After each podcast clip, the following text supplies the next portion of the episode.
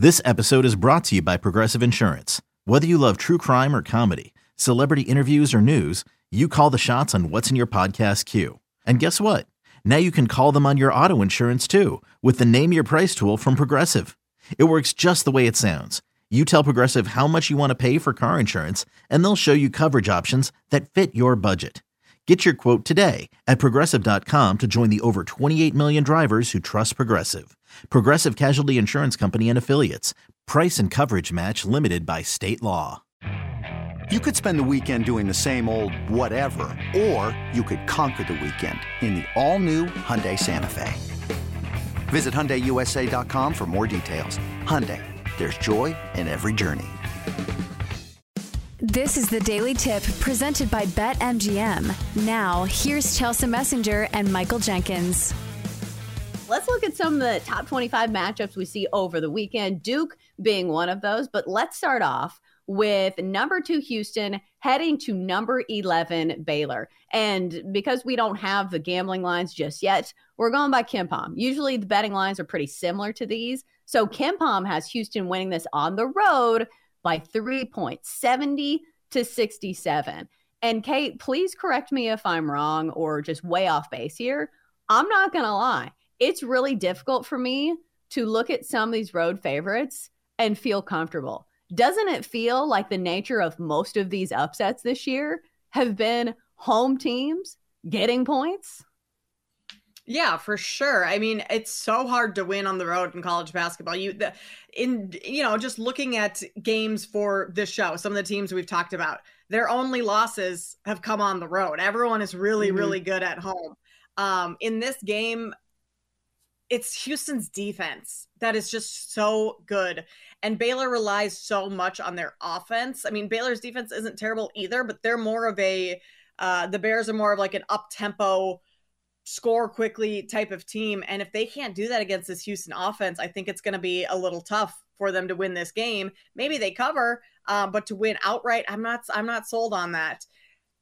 LJ Cryer also is the point guard for Houston right now. He transferred over from Baylor last year. So he's going up against mm-hmm. his old team. Maybe that adds some, you know, more added motivation or a little bit more of an effect there. I'm kind of leaning towards laying the points with Houston, but I, I'm with you. I mean, if there's any spot that Baylor can beat them in, it's going to be at home. And Waco's a tough place for teams to play. So I'm kind of torn on this one, Chelsa.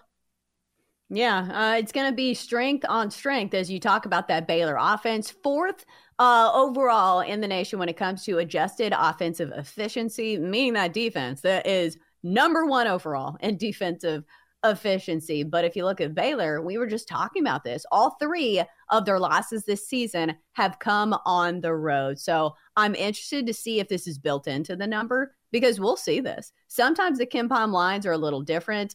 And I have noticed that the betting lines, I think, take into account the home court advantage maybe a little bit more. So interested to see where this line lands. Next up, let's head to the SEC. Number 13, Alabama squaring off with number 17, Kentucky. KenPom has uh, Alabama winning this one closely by two points and a 90 to 88 final score. Some of these scores for Alabama, like we were laughing about the total of I think it was Alabama and Florida. That one was like uh-huh. 173 and it hit it, but simply because it went to overtime. Do you think we see this many points score between Kentucky and Alabama? I kind of do. My play on this one is going to be on the over, I think. Depending on what the number comes out on, you're right, it's going to be somewhere around what KenPom has it at. But if you look at Alabama over the last five games. Four of their last five games, they've scored 98 points. That was that overtime oh. game against Florida. 100, 109, and 99. Like they're all offense, no defense. They love to play fast. They can score with the best of them. And Kentucky, they showed that they could defend against um Ole Miss and against Auburn but they reverted kind of back to their old ways in their last game against LSU. And I know that was a little bit of a look ahead spot coming off of that win against Auburn, which was a huge win on the road. And then looking ahead to Alabama this weekend. So it was kind of expected that Kentucky or LSU, yeah, I'm sorry, Kentucky against LSU would um would kind of let down a little bit, but I'm not sure all of a sudden they're going to revert back to this like tough defensive team that they showed in what like two games this season.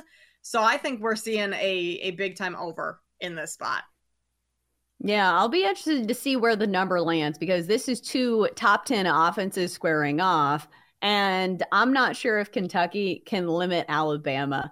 Uh, we'll see how it lands. But I will say Alabama's offense is a touch better at home. I think they're averaging like 94, 95 points per game at home. It dips just a little when they go on the road. But for Kentucky, they've lost some games at home. It's not a matter of, okay, this team's much better at home. Uh, they have what, four losses this year when playing at home UNC Wilmington, Florida in overtime, Tennessee, and Gonzaga. So, you know, the home court advantage, not necessarily as much of a factor for the Cats. Uh, next up, let's go to the ACC. We've got number 10, North Carolina, on the road at unranked Virginia. UNC is supposed to win by four points, according to KenPom, in a low scoring affair, 67 to 63. Uh, we know this about Virginia. This has been the case for them like for years now. They play at one of the slowest tempos in all of Division One basketball, and they have that defense that makes it extremely tough for offenses to thrive. Another road game, another team that's probably going to be laying points on the road. Do you trust Carolina in this spot? I think I trust Carolina a little bit more than I trust Virginia, even though Virginia's at home. I mean, they just got smoked by Virginia Tech. And yes, that game was on the mm-hmm. road, but they should have beat Virginia Tech. That or at least not lost by double digits. That was a really really bad loss. So you'd like to believe that Virginia can go back home they can get up for a game against North Carolina and bounce back. I'm just not sure I trust this team because their offense is so inept at times. They can go through massive scoring droughts where they don't score for five, six minutes, and they really don't have a ton of players that you can like go to and say, okay, go get me a bucket. I think Reece Beekman is probably the only the only player where you could say we need a basket put it in his hands and, and go get it. Where on North Carolina side, you have a couple other players, uh, RJ Davis, Armando Bacot, Harrison Ingram, some of those guys. So offensive wise, I mean, UNC is far and away better than Virginia. And with the way Virginia's played lately, like I just don't trust them and they're not someone I want to have my money on. Yeah, North Carolina seems to be a team with extremely high end potential, but they just haven't been really consistent if you look at their last few games, it has been alternating a win and a loss. A loss to Georgia Tech, a win over Duke. A loss to, I will say, a good Clemson team, a win over Miami. A loss to Syracuse, which they probably didn't have any business losing to, and then a win over Virginia Tech. So we'll see how UNC pans out. Right now, it's a team that's a little too volatile for my liking. I would lean towards UNC, but wouldn't be shocked if you know, we see another one of those games where it's just a little inconsistent from the heels. Next up, let's go to the number one team in the country, UConn, on the road to Villanova. Uh, KenPom has this one, UConn winning it by 10. And this is where I start to get nervous. But UConn is coming off an upset where, who was it, Creighton that beat them? So yeah. normally I feel like this is a spot where you bounce back, like coming off one of those big upsets. Again, this is a road game. And uh, this is a tough conference, but I think I would lean towards UConn here. Do you like teams kind of coming off an upset? Yeah, I do, especially as bad of a beat as that was uh, against Creighton. I mean, UConn didn't stand a chance in that game from the beginning. It was all Creighton and um, a, just a really poor performance. So, uh, Danny Hurley is a good coach. He knows how to motivate his players. They're back at home. I think we see a big bounce back from uh, UConn and Villanova. I mean, as good as they have been this season, they've won a bunch of games, but they haven't. Their competition lately has not been as you know anything like too difficult. I mean, they beat Butler um, the other night, which was a good win. They uh, recently beat Georgetown. Georgetown's one and thirteen in the conference. Like that's nothing to be impressed about. Seton Hall, that was a really good win.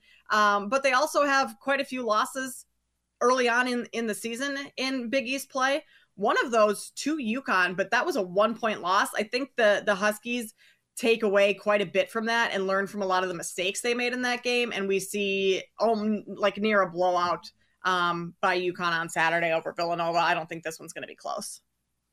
Yeah, I misspoke. This game's at home for UConn. And uh, this has been where, excuse me, this is where they have been really solid. All three of their losses this season have been on the road. So I do think it primes for a good spot for UConn to get back in the win column. And plus, this is what makes them, I feel like, a more consistent team because they are number one in offensive rebound percentage in Big East play. Mm-hmm. That's when you get those easy second looks and a more repeatable style of offense. So even when the shots aren't falling, you still have a good formula for scoring buckets. So I would take UConn there. We'll see where the line lands though, because usually when you're playing the number one team in the country in the betting market, you're not getting any kind of value. So we'll see where the line lands. And then finally, let's go to the SEC again. Texas A&M uh, on the road at number five Tennessee. Tennessee is supposed to win this one by 11 points, 77 to 66, according to KenPom.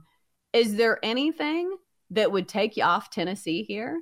Like Tennessee coming off kind of an up and down performance in their last game against a Missouri team that probably shouldn't have been contending with them. But Dalton Knecht in that first half was on a milk carton. One would think that he has a bounce back game here. Anything you think better should know? I think Tennessee's the right side here. I mean, A&M has lost um, their last three games to Arkansas, Vanderbilt. They're below them in the standings. I mean, tough atmosphere in Tennessee to play in, and A&M's offense is miserable, one of the worst in college basketball. So this is all the Vols for me on Saturday. Yeah, Texas A&M. If you're losing to Vandy, you're doing something wrong. For more, listen to the Daily Tip presented by BetMGM. Weekday mornings from 6 to 9 Eastern on the BetQL network, the Audacy app, or wherever you get your podcasts.